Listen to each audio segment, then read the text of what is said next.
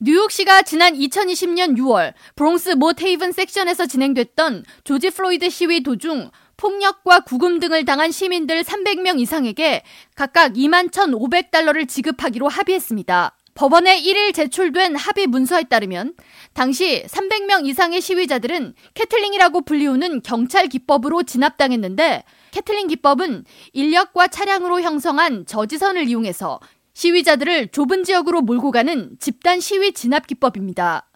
kettling 진압 시 시위대는 경찰이 통제하는 출구를 통해서 밖으로 빠져나갈 수 없습니다.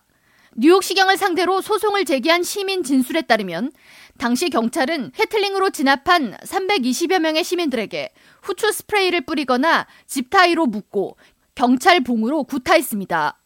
원고 측 변호사 알리 프릭은 당시 평화 시위를 이어가던 뉴욕 시민들에게 극도로 폭력적인 진압을 가했던 뉴욕시경의 행태에 전 세계가 깜짝 놀랐다고 전하면서 이번 합의는 경찰의 폭력 시위에 대항하는 시민 의식의 승리로 역사에 남게 될 것이라고 의미를 부여했습니다.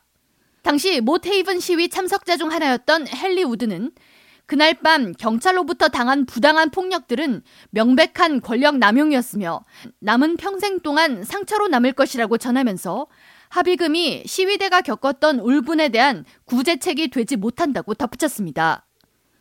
한편 뉴욕시경은 성명을 통해 2020년은 팬데믹에 고군분투하며 대규모 시위에 대처해야 했던 경관들에게 매우 혼란스러운 시기였다고 밝히면서 NYPD는 가능한 모든 방법을 동원해 잘못된 관행을 지속적으로 개선하기 위해 최선을 다하고 있다고 덧붙였습니다.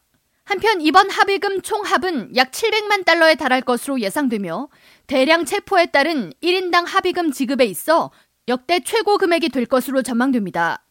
그 전까지 1인당 최고 배상금 지급은 연방 법원이 지난 2000년 워싱턴 DC 세계 국제 통화 기금 앞에서 대량 체포된 680여 명의 시위대를 대상으로 한 배상이었으며 당시 시위 참가자들은 경찰로부터 무력 진압과 체포 등을 당하고 버스에 12시간 방치된 상태에서 물과 음식 등을 지급받지 못하는 등 과잉 진압을 당한 데 대한 합의금으로 1인당 18,000달러를 지급받았습니다. K라디오 전영숙입니다.